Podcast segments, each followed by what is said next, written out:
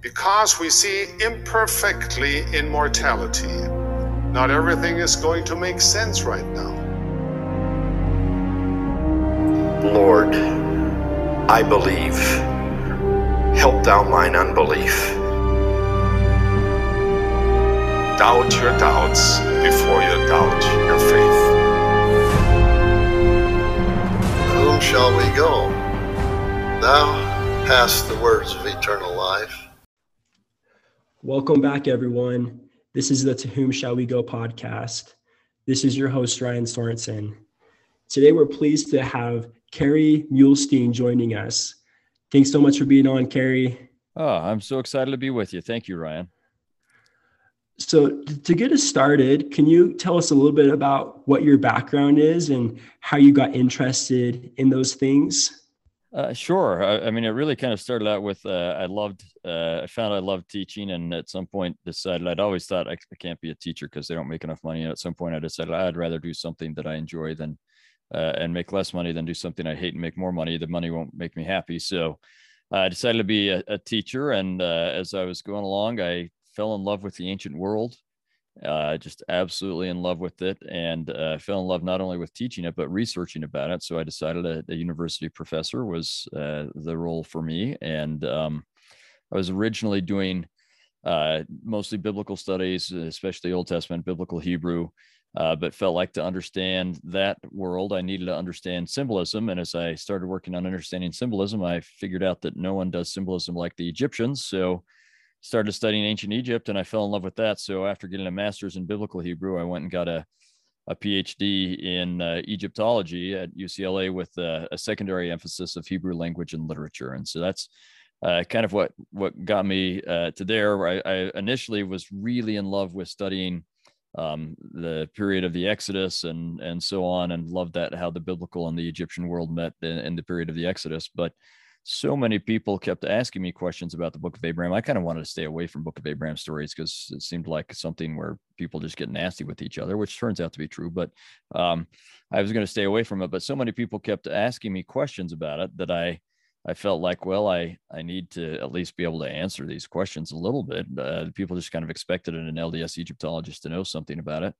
Uh, and the more I got into that, the more I found it a really fascinating story. I found there were a lot of honest seekers of truth who really wanted to know answers to questions, and I felt like I could help answer those questions. And the more I researched, the more I got hooked and fell in love with it. I figured I I uh, had had experience doing 19th and 20th uh, century history I'd had uh, I even helped write an award-winning book with that. Uh, I'd had experience in in both ancient uh, Israel and and Abraham's world and Egypt and uh, also the world of Egypt at the time period when the papyri were created. And and there aren't very many people who have all of those skill sets. And I kind of figured out, well, I, I've been put in a position where I can help people with this. I better do it. And I've I've really kind of fallen in love with that as well. I don't like the part where people are mean, but the rest of it I really really like. So it's good fun stuff that's awesome. And we're super excited to have you on. And it's awesome that we have people in the church that have your skills and that we can be able to utilize that to help build the kingdom. So thank you so much.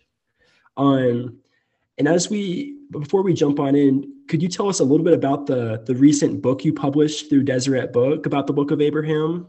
Yeah. Uh, so the uh, Deseret Book has a little series called the Let's Talk About series, where they're trying to take issues, something a little bit like what you're doing, issues that people have questions about, and saying, let's just talk about this. Let's not hide stuff. Let's not uh, run away from things. Let's just put out there here's what people have questions about, and here are the things we know, and here are the things that we don't know. And so uh, they they asked me if I would work on uh, that for the Book of Abraham, and I was more than happy to do that. So I I, I wrote the book. It was uh, I like their format because it forces you to be small. It's a, it's a very small, very readable book. It's like eleven dollars or something like that. It's pretty cheap because it's it's I mean it's really a, a teeny book. Uh, it has teeny print, so that makes so there's a little bit more in there than you would think when you see the size of the book. But um, and the object was for it to be readable, honest, forthright, and understandable. Uh, I was fortunate that they found for me some some great reviewers. So the process, if you're not familiar with uh, publication, especially anything academic, and Deseret Book doesn't isn't really an academic publisher, but they, they try to make sure they're accurate. And with this, they took they went through the process that an academic publisher would.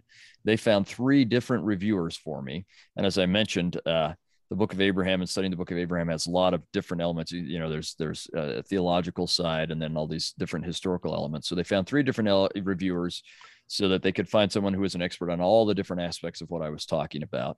And they found really the three best you could ask for in many ways on on these subjects. And typically, it's a blind review. You don't you don't know whose work you're reading, and and uh, I don't. When I see the reviewers' comments, I don't know who made it. So you can just be really candid uh, with these things. But um, but in this case, all three reviewers actually said, you know, this is such an important topic and we want so much to help make it be good. We wouldn't mind you letting Kerry know who we are. Uh, well, they said who I am. It, three separate individuals said that, um, so that we could correspond together to work this out to get it to be just right and often they had different viewpoints than I had, um, and that ended up being really helpful because it, it, it helped me say, "Oh, I'd never thought that someone might see it this way," or "Oh, that's good. Maybe I have overstated what I was thinking a little bit there, and and they weren't letting me get away with that."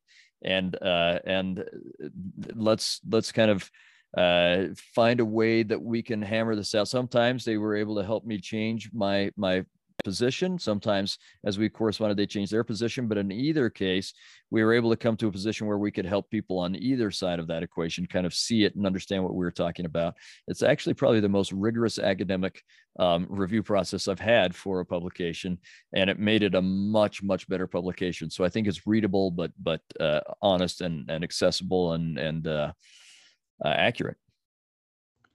That's awesome. And so the title is Let's Talk About the Book of Abraham, correct? Yeah, that's exactly right. Let's talk about the Book of Abraham.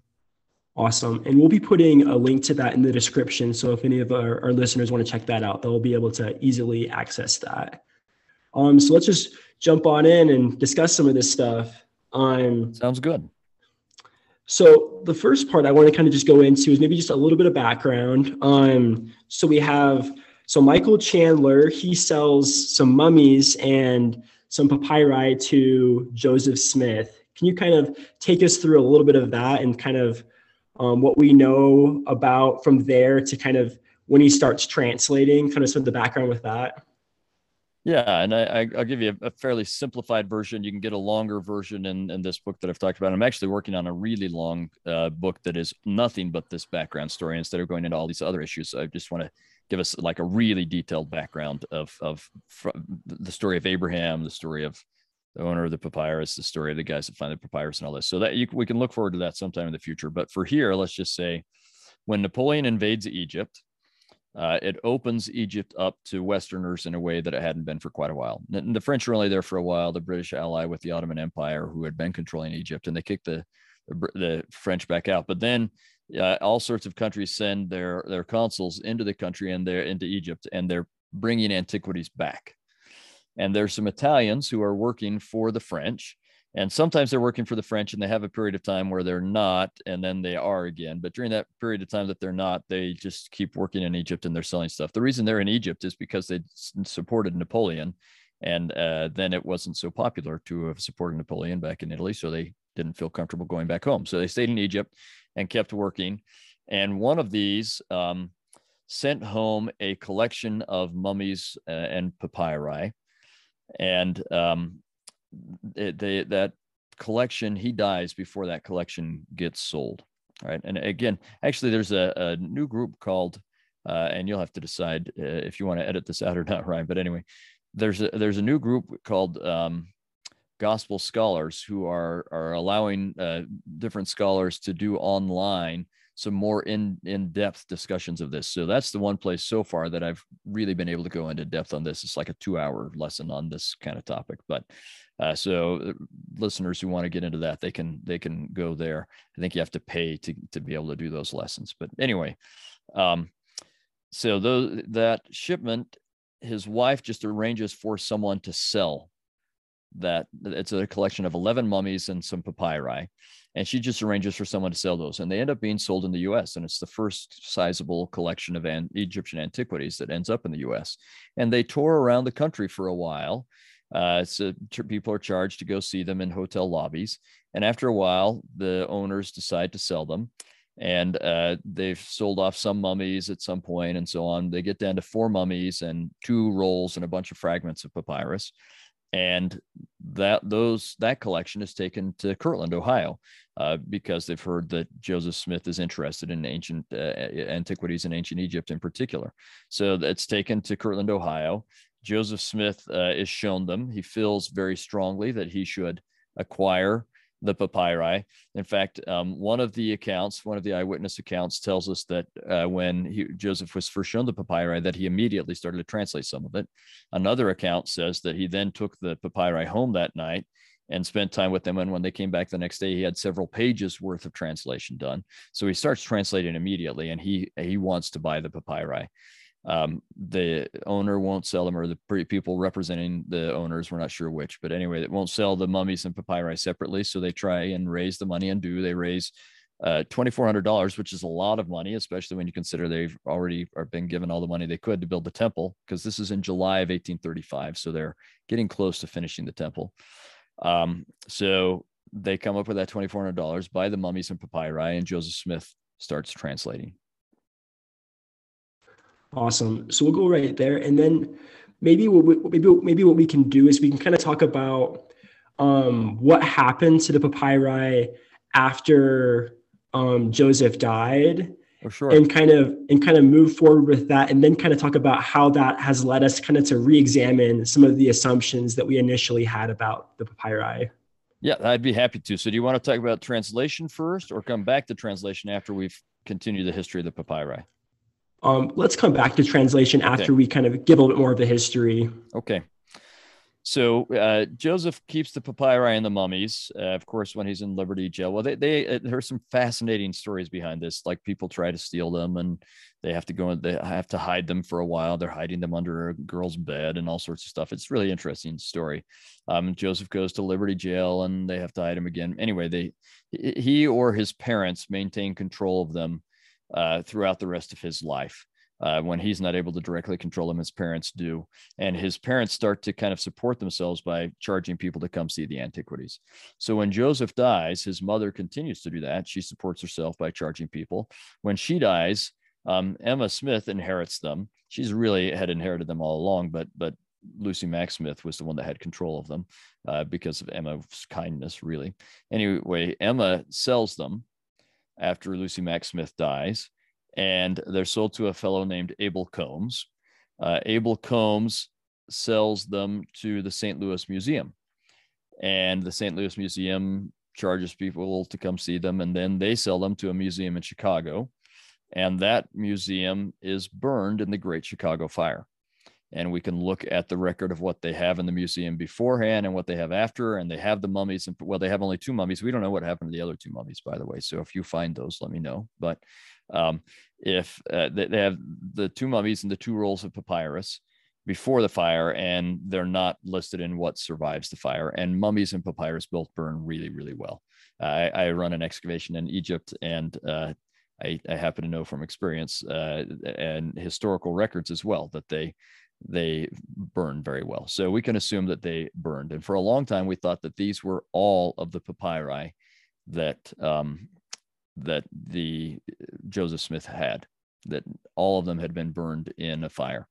So it turns out that Abel Combs, this guy who bought the papyri from from Emma Smith, had given a couple of fragments of papyri, 10 fragments of papyri, to his housekeeper, a woman named Charlotte Weaver. And Charlotte Weaver's daughter, Alice Heusser, inherited these things and she didn't know what to do with them. So she tried to sell them to the Metropolitan Museum of Art, who initially were not interested in them. But many years later, they decided they would like to get these. And so they work with her son and they buy these papyri. And they then recognize that these are the papyri that Joseph Smith had owned. Um, and it came with the receipts from Emma Smith saying that her husband Joseph Smith had owned them. So it wasn't hard for them to recognize it. Um, but they they recognize it And uh, there's been a controversy right around then uh, about the Book of Abraham. So they don't want to get involved in that. So they just kind of sit on them. 20 years later, an Egyptian scholar from the University of Utah, and he, he is Egyptian, and he focuses on the last uh, phase of the Egyptian language, which is Coptic. He's doing research at the Met, or that's the, the nickname for the Metropolitan Museum of Art and uh, he sees these fragments he recognizes for them for what they are and he knows n. Eldon tanner who's a member of the first presidency and so he uh, ends up being a go-between to arrange a meeting between the met and the church and the, church, the met gifts these papyri to the church. So that's when uh, they kind of resurface that's in 1967 so this is many years after joseph smith received them and uh, th- they resurface. And among those is the fragment one. So they're each of the fragments are numbered, and the church realizes they say, "Oh, wait a minute." Now that we see those, we realize this other little thing we've had in the vault all along. We didn't know what it was. That's a that's also a fragment from Joseph Smith's papyri. So there are 11 fragments of what are called um, papyrus Joseph or Joseph Smith papyri, or the or each one will be called like papyrus Joseph Smith one and papyrus Joseph Smith two, and so on so that we have 11 fragments. Papyrus Joseph Smith 1 is a fragment that has on it the original drawing that facsimile 1 is a facsimile of. So we have that original drawing there on uh, fragment 1. And that's part of what also helped people make the Book of Abraham connection. But it's also part of what got people really thinking and wondering what can we do with these in order to, to kind of figure out whether Joseph Smith knew what he was talking about. Awesome. I think that's some really good background. And I think some of that later um, information is very relevant because I think the the typical kind of assumption or us as Latter Day Saints, I think we often have is that so Joseph got this papyri and he translated it um, from the Egyptian language to the English language, and boom, that was the process. And I think we have that assumption and such um, but with some later discoveries, those assumptions are worth questioning. Absolutely. In fact, that's what I've found is that when people have uh, questions, not not questions, but when they have struggles with issues about the Joseph Smith papyri, it is because they have either themselves made unnoticed assumptions or they've listened to someone else who's made unnoticed, or at least they're they're not upfront about their assumptions and that's where we get into trouble. That's where the problems come from is operating on unnoticed or and unreasonable or untested assumptions or presumptions rather than really looking at the, the facts and getting down to the actual data. Yeah. So maybe at this point could you help us understand why some people why i guess why the book of abraham has been a stumbling block for some people. And yeah. then we can kind of answer to some answer some of those concerns that people have with that. Absolutely. So i'd say the first reason comes back to that fragment one because that that drawing egyptologist i'm an egyptologist so we call that a vignette right? Uh, uh, the the drawings that are on these papyri we call vignettes. So that vignette that facsimile one is a facsimile of it had hieroglyphic text on on either side of it well hieroglyphic on one side and above it and then we get to hieratic text which is a different script. It's basically like print or cursive script but it had text around it. And so the the question is um, what well not the question i guess we should say the assumption that most people made was that joseph smith translated the text around that drawing.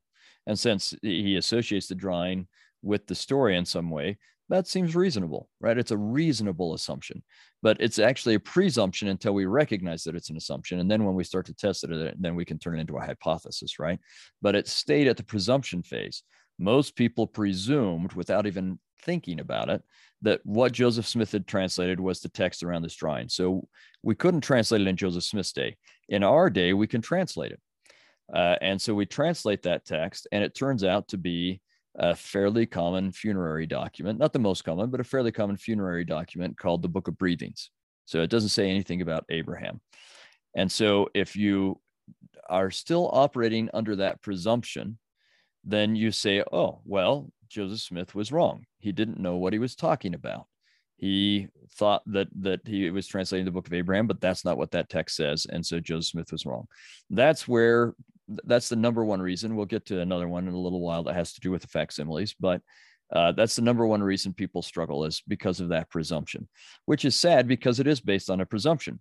And when we've taken the time to move that into being a hypothesis, all right, when we can say, okay, we recognize the assumption and we are now going to hypothesize. Joseph Smith translated the text around the, the vignette that has the sacrifice of Abraham on it. Uh, how do we test that hypothesis? So there are a number of ways that we can test it.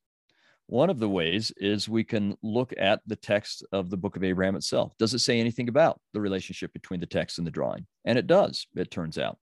It says it twice in verse 12 and in verse 14 of chapter 1. Uh, in order that you can understand what I'm talking about, I refer you to the drawing at the beginning of this record. All right. And that is on a papyrus roll that's so uh, soon into it that you wouldn't say at the beginning, right? At the beginning, sounds like it's a little ways away, back at the beginning, not right here where we're writing this, but that would have been right there where you're writing it, right? So I don't know that we can be conclusive with that, but the text of the book of Abraham suggests that there is some distance between the drawing and the text itself.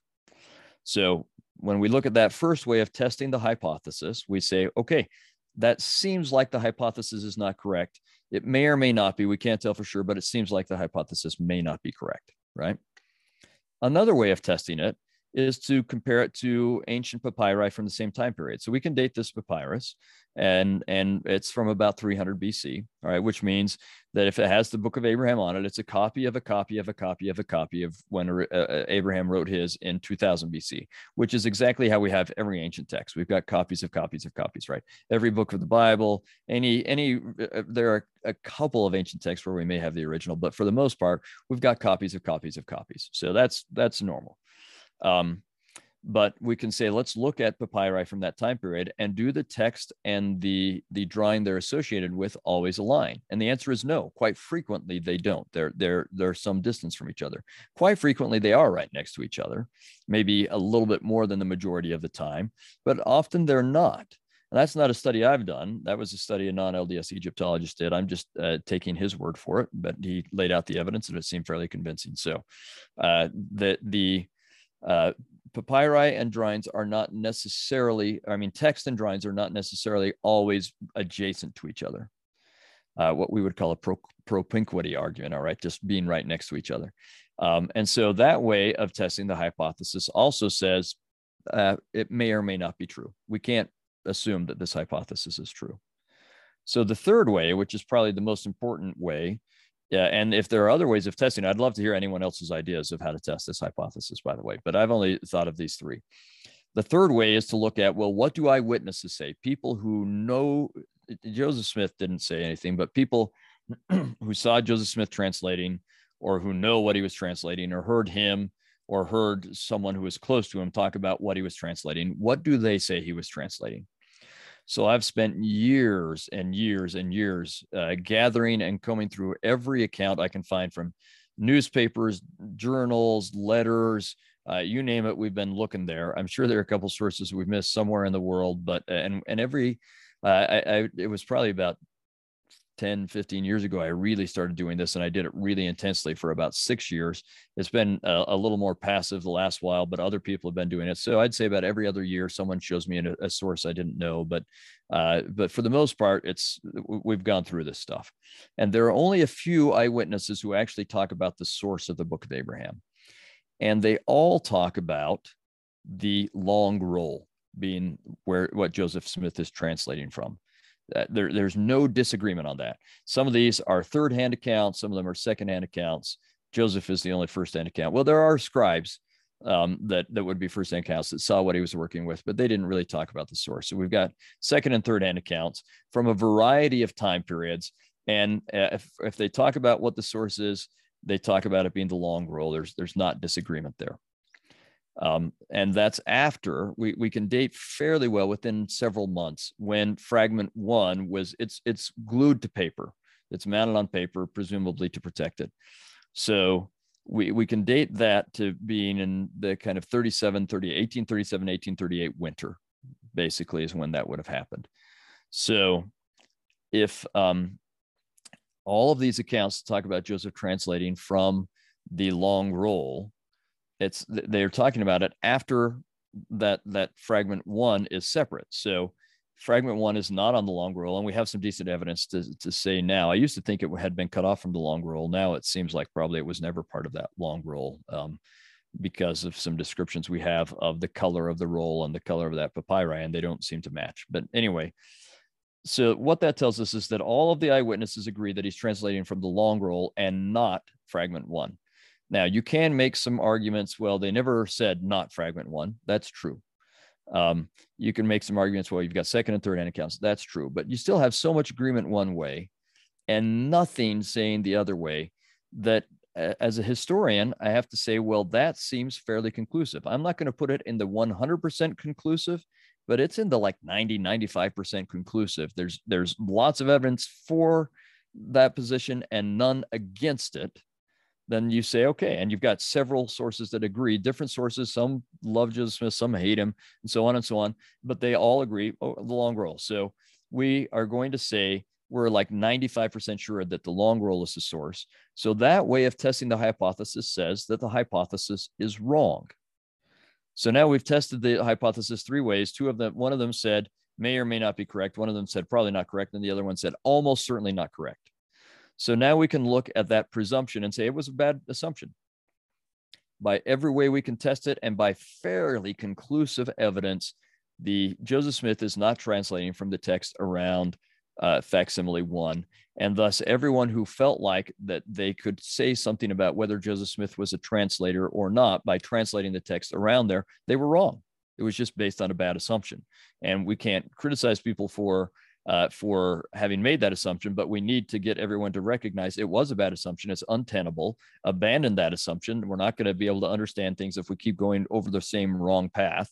Let's start going down some paths that might bear fruit and just admit that's not a way that we can figure out whether Joseph Smith was a translator or not. We don't have the ability to do that, given that that was a bad assumption and everyone whose faith has struggled over that issue it's really sad that it's it's been struggling over something that was a bad assumption yeah, thanks for mentioning it. I think, and I think assumptions, as people that have listened to the podcast, I think that's something we've really covered is that the assumptions that we have they matter, and yeah. they're they're worth re-examining if we're really looking for truth.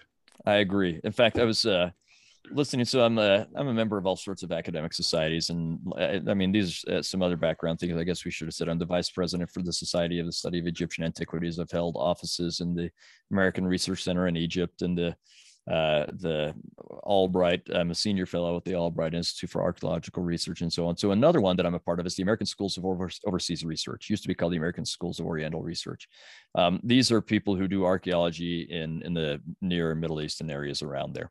Um, and uh, as a member of that society a while ago, I was listening to a lecture on uh, synagogues from the time of the Savior.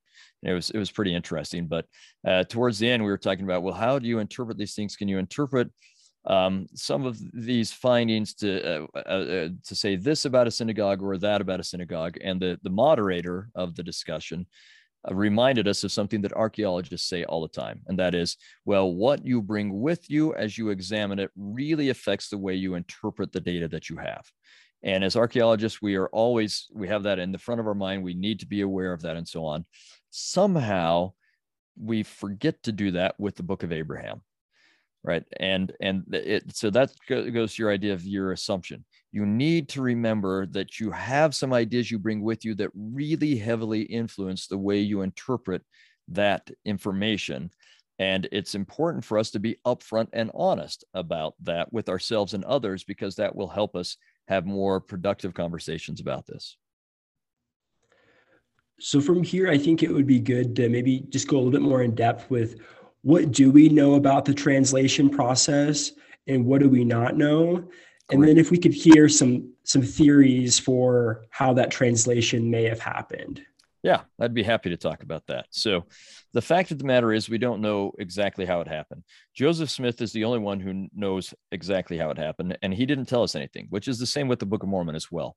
He did not give us any kind of account of what it was like to translate either one other than to say it was from god right? By the gift and power of God is the phrase he gives us uh, having to do with the Book of Mormon, and he doesn't even give us that much with the Book of Abraham.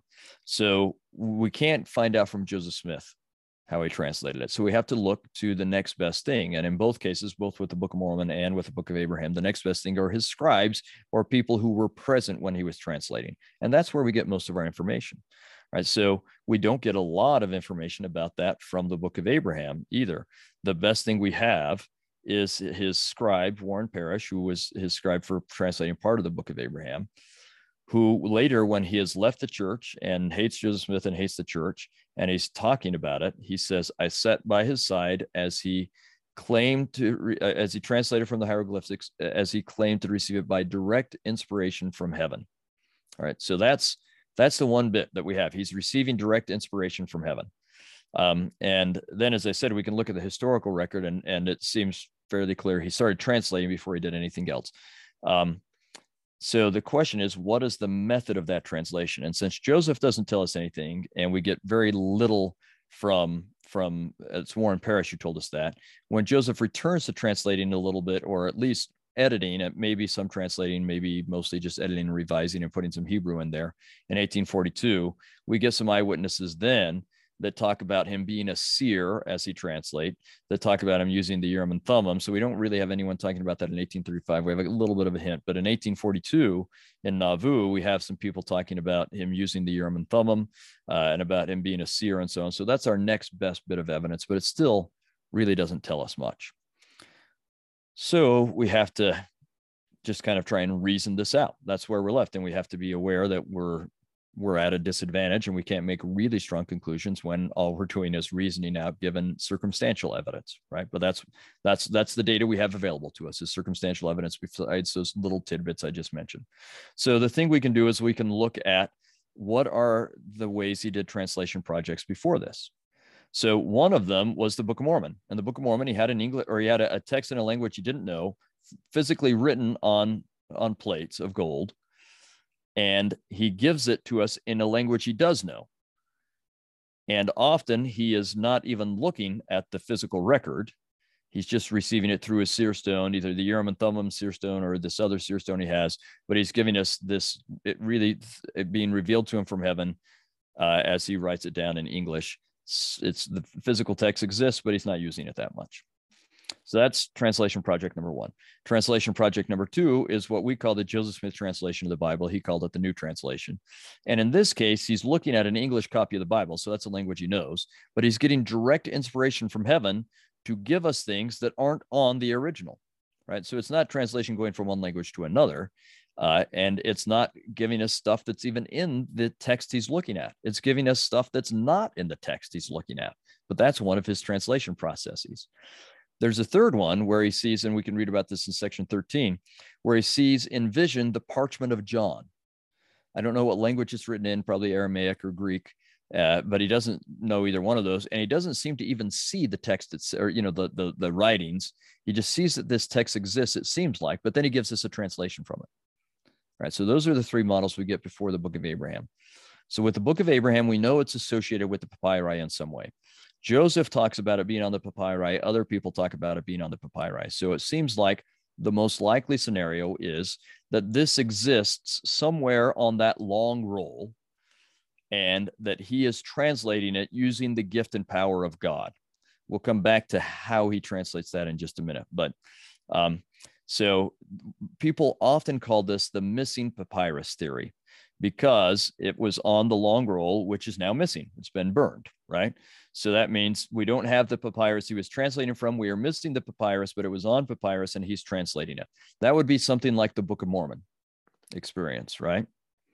But what if it is like the translation of the Bible experience, where he looks at the papyri like he looks at, looked at a King James version of the Bible, and as he's looking at it, inspiration flows to him. It, that serves as the catalyst to him being open to inspiration, and inspiration flows to him eh, about a text that Abraham wrote that actually existed, and he doesn't need to see the text just like he didn't see the the what we call the Book of Moses, which is the Joseph Smith translation of the first part of Genesis. He he doesn't see any of that. He just has that revealed to him, and he writes it down. Is that's what's going on with papyri. And it's possible. We call that the catalyst theory. Well, a lot of people call it the catalyst theory. And that, that would mean that he looks at the papyri and the papyri serve as a catalyst to open his mind to receive a revelation from God. And he gives us that revelation. So that's that's a potential theory, and there's a little bit of evidence for that. It's certainly, it, it, he hints at it being a revelatory experience when he talks about working on an alphabet and grammar, which we'll come back to in a minute, and the principles of astronomy unfolded to him. Now, that may be eh, translating Abraham 3, that may be coming to understand uh, facsimile 2, and then it gives us the explanation of facsimile 2. It may be something else, but it sounds like a revelatory experience, doesn't it?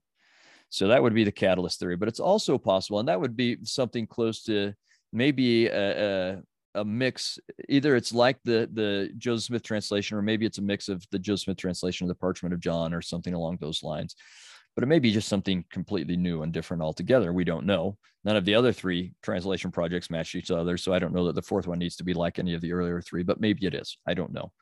Um, and it's possible it's a mixture of these. It's possible that there's some that's written on the papyrus and that also other stuff comes to him just through revelation, right? We, we don't know. We can't tell. Um, so that's, that's very interesting stuff. We don't know which of those he he worked uh, on or or how he gave us that translation. There is a subset to the missing papyrus theory.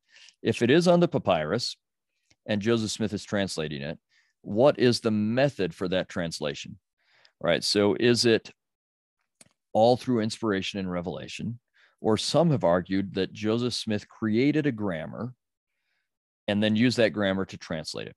And it's absolutely true that that Joseph Smith and Oliver Cowdery and W. W. Phelps create a couple of, of pages of documents that they call the Egyptian alphabet. And they have characters. Some of them are seem to be Book of Mormon characters. Some of them seem to be um, characters that W. W. Phelps was kind of making up for the Adamic language, and some of them seem to be from the papyri. The majority from the papyri. Um, and it seems to be a, actually a continuation. We can demonstrate pretty well. It was a continuation of a project that W.W. Phelps had already started on, which is trying to crack the Adamic language based on like three words, right? That's uh, only Phelps thinks he can crack languages based on three words, but he does. So, uh, so he's got this project that he's he's kind of working on, and, and it morphs into this, and it incorporates some of the ideas from that that Adamic project into this. Um, and so they create those documents. And then we have created a little bit later, and there's some debate as to how much later. I suspect that this next document is uh, created like half a year later or more. But uh, they, there's a book that's created that's called the Grammar and Alphabet. So the first one are these these couple of pages, and each Joseph Oliver and W. W. Phelps each have their own copy of uh, in their own handwriting of the Egyptian alphabet.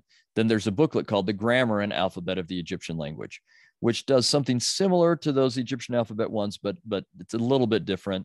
It, it's a lot more extensive. It starts out being a W.W. Phelps uh, thing where he's doing all the writing, and then we get Warren Parrish, who becomes Joseph Scribe partway through. He's doing some of the writing. W.W. Phelps always maintains possession of this, and so it seems like it's mostly something that he's doing. Joseph is certainly aware of it and and interested in it. How how involved he is, we just can't tell. Maybe heavily involved, maybe barely involved, maybe not involved at all, other than being aware of it. We, we just can't tell. So the question is some people have proposed that they've used, um, that Joseph Smith used this grammar and alphabet or Egyptian alphabet and grammar that they made up, that that's something he just made up and then used it to translate the papyri right? And the problem is that it's kind of weird stuff, kind of gobbledygook. It's hard to make sense of it. Some people have put forward some ideas that I think uh, are starting to make sense. That maybe they're doing some ontological things and so on. I'll let those people put forth their arguments. They're not all published yet, so I'm not going to get too into that uh, because it's not mine to do. But but I think there are some people who are helping us make a little bit of sense of what they're doing. But but it's not in terms of it working as a grammar to translate Egyptian. It doesn't work as a grammar to translate Egyptian. All right, so then we have to ask ourselves, well, is that what Joseph Smith was doing? Was he using it as a grammar to translate Egyptian? And it becomes fairly clear that it, it, it, he wasn't, both because we can see, as I've already said, he was translating before he ever had a chance to create that. So he's translating by inspiration before any kind of grammar is created. And then if you look at, and I have done this, if you look at all the things that are going on on those documents very carefully, I think that that it becomes very clear that they're not being used to translate. I don't know what they are. I don't know what they are doing with them, but they're not using them to translate. So that leaves us back to oh, and we can also look at the the way anyone who knows Joseph Smith says he's translating, and they all say by inspiration No one says anything but inspiration over a long period of time pro or against Joseph Smith and so on and so on. They all say it's by inspiration. So I think we can, again, we're, we're best served if we abandon theories that don't work. That's a theory that doesn't work. He's not using the grammar and alphabet to translate. Are they interrelated? Is the translation and and the creation of the grammar interrelated? Yeah, they are. Joseph Smith tells us he works on one, then the other, one, and then the other. So they're interrelated. And remember, we said he was working on the alphabet when the principles of astronomy unfolded. So they're interrelated somehow, but the the grammar is not the tool for translation. We should abandon that theory uh, so that we can try and we can't figure things out if we just keep rehashing theories that don't work. So let's abandon that theory and recognize that Joseph Smith says, and uh, everyone who knows him says he was translating through inspiration. So it's inspiration, and it's not from the, the text around facsimile one, whether it is inspiration uh, for a text that is on this long roll or not, we don't know. But he he is translating through inspiration and that's about as much as the data allows us to to do. That that means the data doesn't allow us to test whether joseph smith knew what he was doing as a translator. Well he didn't know what he was doing it came from god but whether joseph smith was successful as a translator um, because we don't have the the data or the information to be able to make that test. We it's just plain impossible Thanks for explaining that. Um, yeah, kind so of long. sorry. no, you're fine. That was a great explanation. And that's exactly what we need to hear. Um, so I just have a question about the the facsimiles. Yeah. Um, so were any of those preserved in the papyri that survived that we currently have, or do we know about those primarily from like um, them being copied during Joseph yeah. Smith's time period? So facsimile one did survive, or the original facsimile one. That's on fragment one, the Joseph Smith Papyrus fragment one. The original facsimile two and three did not survive. But I'm but I'm glad you brought this up because you remember I said there were two things that most often people had questions about and that people struggled with. And and this is the second one, which is people tend to ask, does what Joseph Smith say those facsimiles meant match what Egyptologists would say? So again, there's a whole host of assumptions that go into that. But even before we get into those assumptions, let me just say um, that I frequently talk about or, or, encounter people saying, "Does Joseph Smith's translation of them match what uh, Egyptologists how they translate them?" Joseph Smith doesn't give us a translation of them. He gives us an interpretation of them. I'm saying this so maybe you know most people would say, "Well, it is a translation." So as a, a professional translator, uh, and the way I understand and define translation, not the way Joseph Smith did, because he used it to mean like 700 different things, but the way translators today would use it. Joseph Smith does not give us a translation of the facsimiles. He gives us an interpretation of the symbols and he refers to what some of the text means, but he doesn't translate it for us.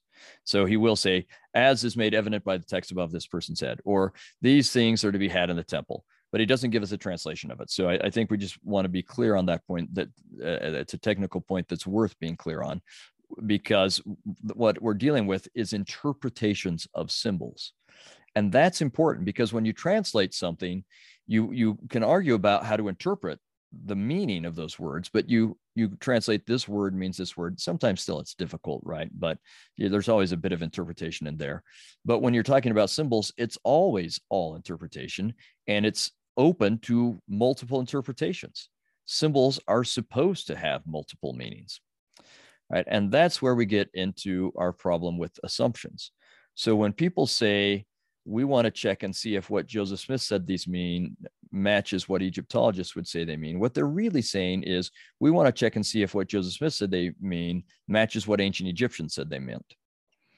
And there are uh, two different assumptions being made there. One is that if we want to check what Joseph Smith said uh, they meant against what ancient Egyptians said they meant, we can do so by checking against what Egyptologists say they meant. All right. Now, I'm an Egyptologist, so this is me speaking about me and my colleagues. We're not able, especially for these drawings in this time period, we're not able to give you fully reliable interpretations. Let me just give you two examples. Facsimile one, most people say, oh, that's a mummification scene.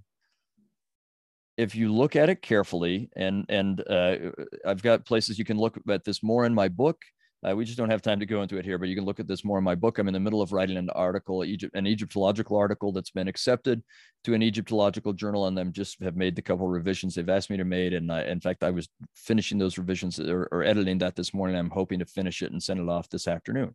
Um, but uh, uh, so lots of places where we can publish on this. It is not a mummification scene, and it is different from any. It, there are some scenes that are kind of similar to it, but it's different.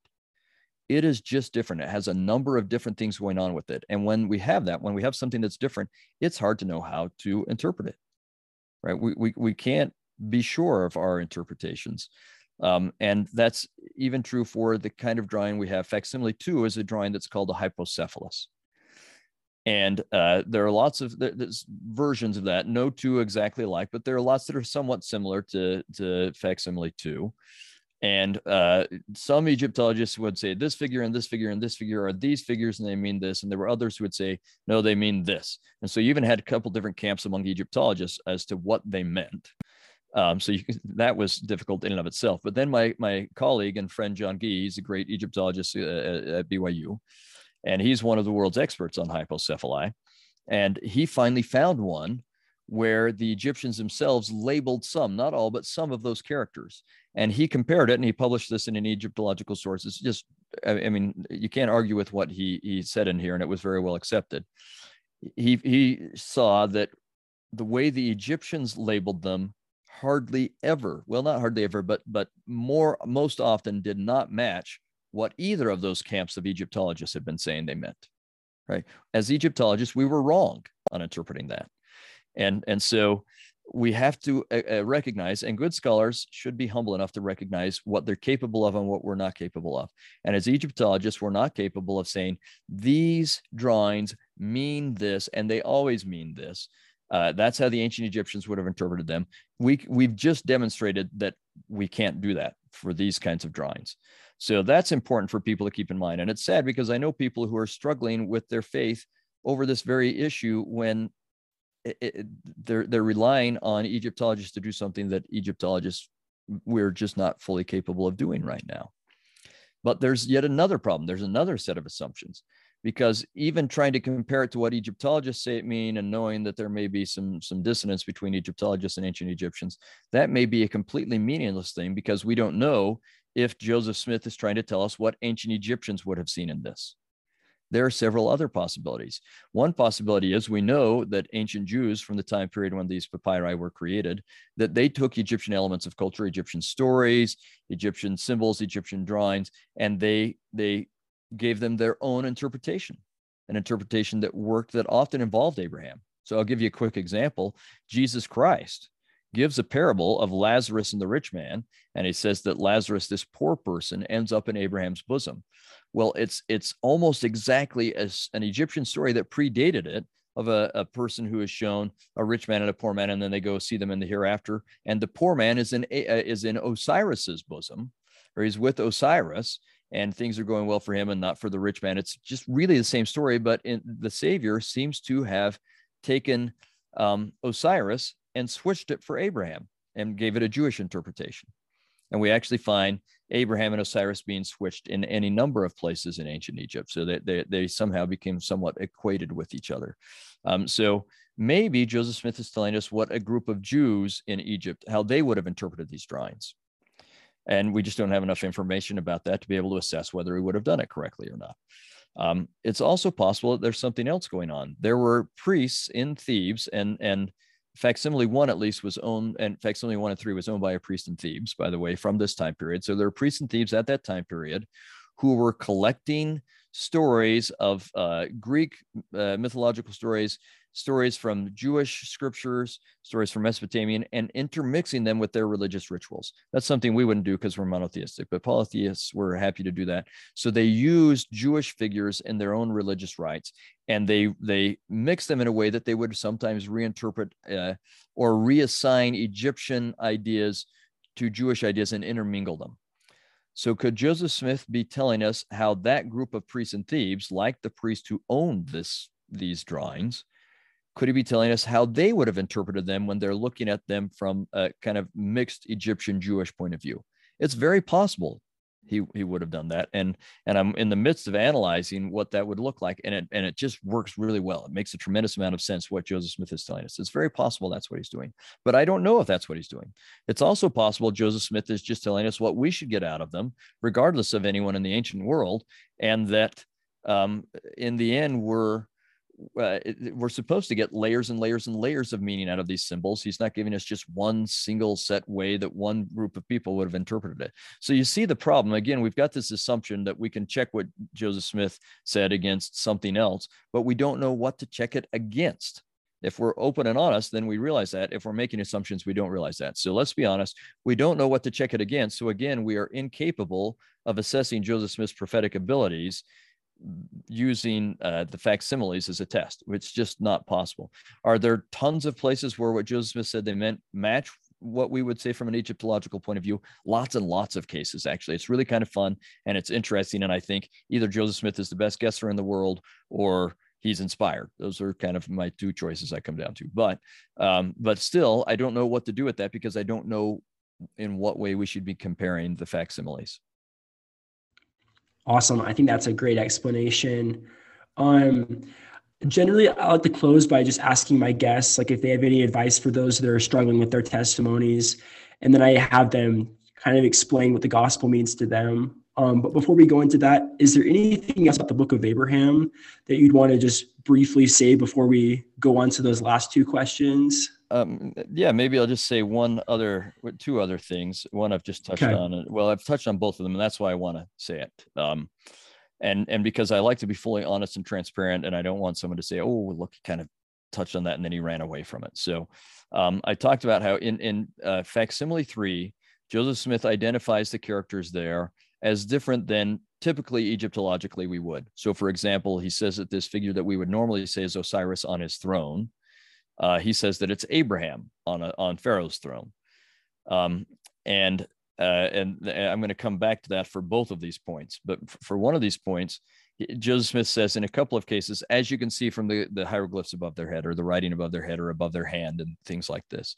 And it's pretty hard. We don't have the original of this. We only have this facsimile, and the the drawings weren't carved in such a way that we can always figure out exactly what they say. So, uh, some people have said that we can figure it out exactly, and and there sugarcoating it for you. We can't figure it out exactly, but we can make some fairly decent guesses. And in, in those cases, it doesn't indicate it being the person that Joseph Smith said. All right. So I want to be honest about that. It, it, that doesn't seem to, to be what Joseph Smith said. But at the same time, I would say, well, then what do I do with that? My best guess would be that Joseph Smith knew how we should, the interpretation we should draw out of it. Again, I don't know if that's because a Jew or an, an Egyptian priest or Egyptians in general, or we should get out of it, but he knew what we should get out of it. And then he assumed that the hieroglyphs above it said that. And I'm okay with that. I'm okay with Joseph Smith making some assumptions since we're talking about assumptions. I'm okay with Joseph Smith making some assumptions that God didn't feel the need to disabuse him of. If God were disabusing us of all our wrong assumptions, then uh, Joseph Smith would never have time to do anything. God would just spend all of his days, uh, all of his time disabusing him of wrong assumptions because that's we, we all have plenty of them, right? So I'm I'm all right with that kind of a thing, and maybe there's some other explanation. I don't know. Um, but we also then come down to this idea that I was saying, uh, and we touched on this just a little bit that Osiris, we would typically say that that's Osiris on his throne, but Joseph Smith said it was Abraham. And we have actually found examples of that kind of drawing where they label it as Osiris, and other examples where Egyptians labeled it as Abraham or Abraham, Isaac, and Jacob. Uh, and so the Egyptians themselves would put Abraham in that position. Uh, and uh, that's just one of the many examples that I mentioned. There are lots of, and not just with the facsimiles, but also with the text of the book of Abraham. There are all sorts of things that just match really well with the ancient world either in Abraham's day or in the day of this priest that owned these papyri. It just matches really, really well. And and so again, I I'm not saying that proves that Joseph Smith is a prophet, um, but I'm saying that wow, that's interesting to me. For that, for me, that that's both a confirming nudge to my faith, but it also is so much fun because it just gives me more ground to explore and try and understand the Book of Abraham better. So that's the the last stuff I'd do before the other things that you were going to ask me to do, and I don't remember what those are now. You're fine. That was a great explanation. Thanks for clarifying those things. So yeah, the, the last two questions that I wanted to go into is the first one being, any advice that you might have for those that are struggling with their testimony right now? Yeah, I would have two different bits of advice that work together. And, and one of them we've kind of touched on a number of times, and that is um, let's be clear about what we are capable of uh, or what different ways of learning are capable of and not capable of. And I have a whole chapter on this in my book. Um, but to give it really quickly, the academic process, which is a wonderful, fantastic process we should use as much as, as we can. But as I've said here, and it's I have to go through it dozens of times in my book just as I deal with things, and I'm trying to be a, a transparent scholar. Um, the academic process is we don't have enough information or data for it to be capable of helping us uh, know uh, whether Joseph Smith is, is a prophet and whether he's inspired as we look at the book of Abraham. The, the, the academic process is not capable of doing that. We don't have enough data. The revelatory process is capable. Right. And in my book, I go into epistemology and ways of learning and so on, and how all these processes work together. The short version is here the revelatory process is capable of it. And, and that's what it's designed to do is to give us answers like that and there is no reason we should prioritize the academic process over the revelatory process. We should, there is reason to prioritize the revelatory process. God is always more trustworthy than any other source of knowledge. Uh, he just knows more, right? Um, we shouldn't say let's use either one exclusively. Let's use both for what they can give us but let's recognize what one can't give us and and and what one can. And the revelatory process is the process that can give us an answer on this. And it's important for people to recognize that. And that's true not just for the book of abraham but for all sorts of things. Don't discount the revelatory process. There are people who would tell you that's unreliable. You should ignore it. Um, you can't trust it and and uh, if you're only using the academic process then you're objective and that's fair. That's that's garbage. It's not more objective. It's uh, the it, it, not believing is a faith-based choice as much as believing. Uh, we just can't let the world keep duping us into this. And and the academic process is absolutely a valid measure of learning. And people who have not experienced it i feel bad for them but that doesn't mean i'm going to let them invalidate my real experience with it. So that's one bit of advice the other, and I can say this is shorter than that first one, but it is this. I would recommend anyone who is struggling and trying to find answers for anything in the gospel, pursue finding answers with everything you have.